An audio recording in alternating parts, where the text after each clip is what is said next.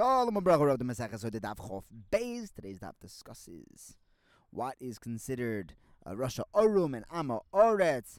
What happens? Uh, when, when would it not be good for a woman to be davening, davening so much? What is that case specifically talking about in our Mishnah? And we learn uh, a little bit about Perishus and some negative Perishus. And with that, we begin uh, completing our list of what the definition of an a Rasha a room, a naked Rasha. What is that? So our third of the seven uh, of seven explanations comes from Rabbi Asi Amr Rabbi Yochanan. He says that a Rasha Arum is someone who gives advice to Yisoimim to sell their Nechasim Mu'atim. Why? Rabbi Asi Amr Rabbi Yochanan says that, that if Yisoimim do sell their minimal Nechasim, it's sold, and normally the daughters are supported by the Nechasim Mu'atim. But once they're sold, the daughters won't have anything to eat. He who gives that advice is a Rasha Arum. The fourth explanation Abaye gives us that Rasha Arum is someone who gives advice to sell nechasim according to Rabbi Shimon ben Gamliel. This is specifically going in the case of a brisa where someone sells his stuff to A and says, "I want you to then pass it on to B." If A sells it to someone else, or if he eats it. So Rabbi Shimon Gamliel says that B can take it from those buyers. Uh, that's Rebbe's Shita, rather. Rabbi Shimon ben Gamliel holds that if he sells it to, to someone else, B no longer has access to it. So he, who advises A to sell it to someone else, is considered a Rasha Arum because B will never get the Nechasim that were that ought to go to him. The fifth explanation for Rosh Aram comes from Rav Yosef Bar Chama, Rav Sheshes. He says that, that Rosh Aram is someone who creates a following of Chasidus just so that he'll look good. He says, everyone follow me, you know, be my chassid, just so that everyone looks at me as being, you know, a chashiv a rebbe. Rabbi Zrika Rav Huna says that a Rasha Arum is someone who is makel on himself, that we know is already considered a, a Rasha from other Gemaras. But a Rasha Arum is someone who's makel on himself and machmir on others. We find with Gedolim often they were makel with others but kept their own personal chumras. Ula gives us our fourth ex- explanation for Rasha Arum. He says that this is someone who learns Torah, Karavashana, but he's not, uh, he learns Mishnayos also, but he's not Meshamesh Talmid Chachamim. He doesn't know Svar of the Gemara and the Tameh HaMishnah his learning won't be clear, and he'll end up giving over wrong psukim. On this point, the Gemara says that if someone learns Torah and Mishnayos but doesn't do Shimish to the Chachamim, Rebbe Elazar says that he's that that's considered an Amaretz. Rav Shimon Nachmani says, you know, he's a he's a bor, someone who doesn't even have a midas, a bor. Rav Yanai says he's considered a kuti. That his his Torah is going to end up being lacking divrei chachomim. It's as if he only has uh, Torah B'Ksav. The Acha Bar Yaakov says that he is considered a mogush, a, a, a wizard, who tricks one's eyes and steals their hearts. Rabbi Nachman Yitzchak says that the Acha Bar Yaakov's uh, uh, understanding of this individual, who is not being mashamish talmid chachamim of being a, a, a machashef, that makes sense because they say that about wizards that they say these incantations, but they have no idea what they're saying. They, you know, so this guy he's learning, but he has no idea what he's saying. It's famous Maisa, uh, someone with a photographic memory went to the Brisker Rav, and uh, he tested him on all of Shas, and the afterwards the Chaver said, Rabbi, well, wasn't that impressive? He says, yeah, absolutely. It's impressive how much someone can know and how little he can understand of it. So to this person is like a mechashef in that he says all these incantations, but uh, his learning is just it's meaningless phrases. Next, the Gemara asks, "What is an Amoretz?" Yeah, we use the term loosely, but what's the technical definition? We have five options. The first option, according to Meir, is anyone who doesn't learn, or who rather doesn't say Kriya Shema Shachas Va'arvis with its brachas. The Chachamim say second interpretation of, of an Amoretz anyone who doesn't wear tefillin. Ben Azai says anyone who does not have tzitzis on his beged. Rav Yonis Ben Yosef says anyone who has sons but does not raise them to learn Torah. And Acherim tell us A fifth option, an Amaretz is someone who learns Chumash and Mishnayos, but is not Mishamash a Talmud Chacham. That's an Amaretz. If he learns Torah with uh, Chumash without Mishnayos, he's a bore. If he doesn't learn Torah or Mishnayos, the pasuk says about him, "Vizarati is basis Rav as base Yehuda Zera Adam Vizera Behema is considered Zera Behema animalistic." Next, we bring a pasuk of Yiras Hashem b'nei Melach v'Am Shoinim Altis Arev. What is a Shoinim and Am Shoinim in this pasuk? So Yitzchak says it's uh, those who learn halacha. So well, yeah, that's what Shoinim. Shoinim means learning. No, I might think that Shoinim means someone who does an Avera and he's Shoina, he repeats that Avera. Does it a second time. Like Huna taught us that once a person does an Avera more than once, it becomes like it's mutter to him. Kamash Malon. Then over here, Shoina means someone who's learning halacha. In the Brisa, we learn that someone who paskins from Mishnayos, from the Tanoim, is uh, Mavle Oilam, destroying the world. Was like, really? Destroys the world?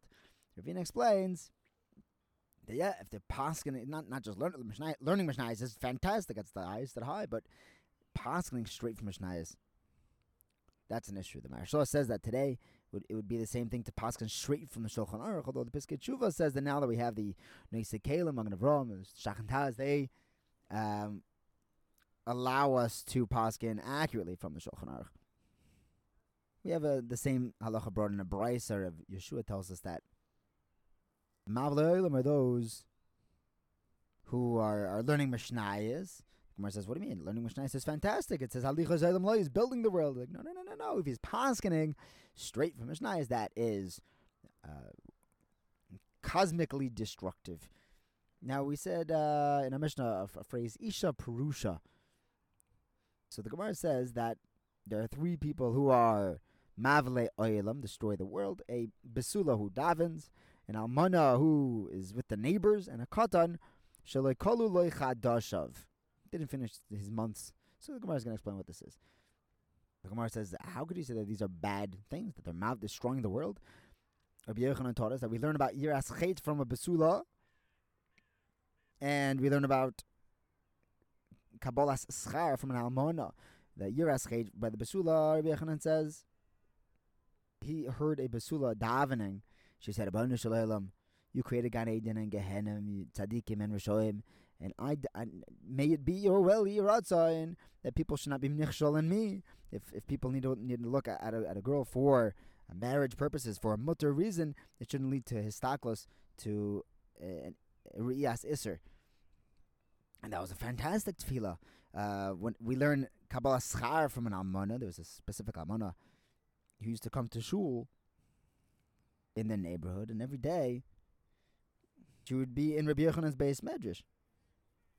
So Rabbi Yochanan said, "Why are you coming all the way to my beis?" Knesset? There's a shul by you. He said, Rabbi, I get don't I get schar for walking? I'm coming to the further shul, to Rabbi Yochanan's shul, even though I have to walk by my own to get more schar of walking.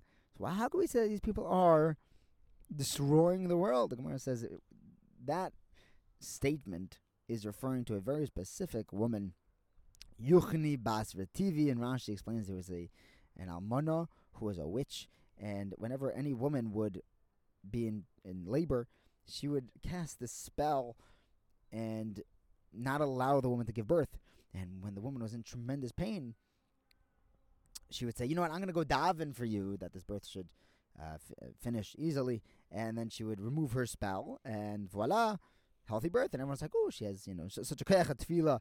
But once there was someone working in her house, and she, he saw her uh, banging in this pot and creating this kishuf spell. And uh, the moment that this worker opened the pot, it released the spell, the woman gave birth, and they realized that she was just doing kishuf this whole time. But if you recall, back in the Gemara, we have three people who are Mavle Eilam. What is this Katan Shalai Kolu Chadashav? So we have two options here.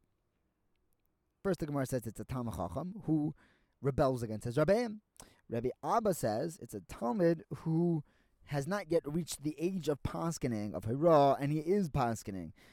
What's wrong with that? Rabbi Avo Amar Rav Huna Amar tells us that when the pasuk says Ki Rabim, Chalolim ha'pila va'atzumim call harugel. Chalolim ha'pila tells us that that's talking about a Tamachachim who's paskening before he reaches this, the age of Hira. Who has reached the age of Hira and is not paskening. The opposite. How old is the age of paskening? 40 years old. The Gemara says, really, you have to be 40 to pasken?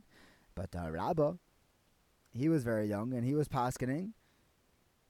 He only lived till the age of 40. And Gemara answers Bishovin, which Rashi explains that if he is the gadol of the city in Chachma, and he is allowed to paskin, or if he's the oldest, even if he's under 40, 40 he is allowed to paskin. He's out of town communities, can have a young Rav. Next, the Gemara says that there are seven in Perushin, people who stay away from things, and they seem to be uh, negative Perushos. What are they? So there's a uh, Pirush Shichmi, that's someone who does a Maisa like Shechem, that he's Shechem all did their bris mila l'shem shaloi l'shem shemayim. So someone has a pirush shaloi l'shem shemayim, that's not good. There's a parush nakfi, someone who's walking very very slow, he's always dragging his feet. That's just like too much perishus. Uh, pirush kizoi, Rav Nachman Yitzchak explains is someone who he's walking with his head down and he's his he's rubbing his shoulder against the wall and it's actually cutting up his shoulders. That's that's too much. Uh, Perish Miduchya Rabbi Bar Shila explains as someone who's very, very hunched over like a duchya, that it's a type of a kli. Then there's a, a uh, a parush, machoy vosi What do I have to do and I'll do it? Which sounds like a good thing. I think Mar explains that it means someone who says, "Tell me anything that I need to do. I've done everything." There's a, a parush me ahava and a parush me yira. Abaye and Rava explained. Uh, it doesn't mean that he's parush from. Uh, doing things for the schar or miras oinesh, because that's a good thing. Yehuda Marav says that a person should do Torah mitzvahs, be involved in Torah mitzvahs, uh, even shalei because mitoich shalei lishma, bal lishma. Nachum Bar Yitzchak says that which is hidden, that which is revealed.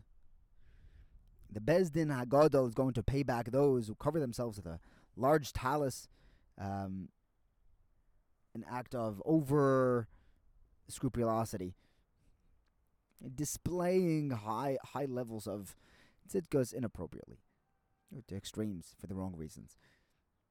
Yanai, the the queen, told her daughter, "Don't don't be scared. Don't avoid.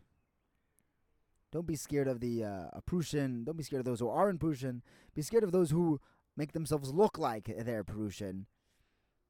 Those who are acting like Zimri and requesting the schar like Pinchas. Thank you for learning with me. Have a wonderful day.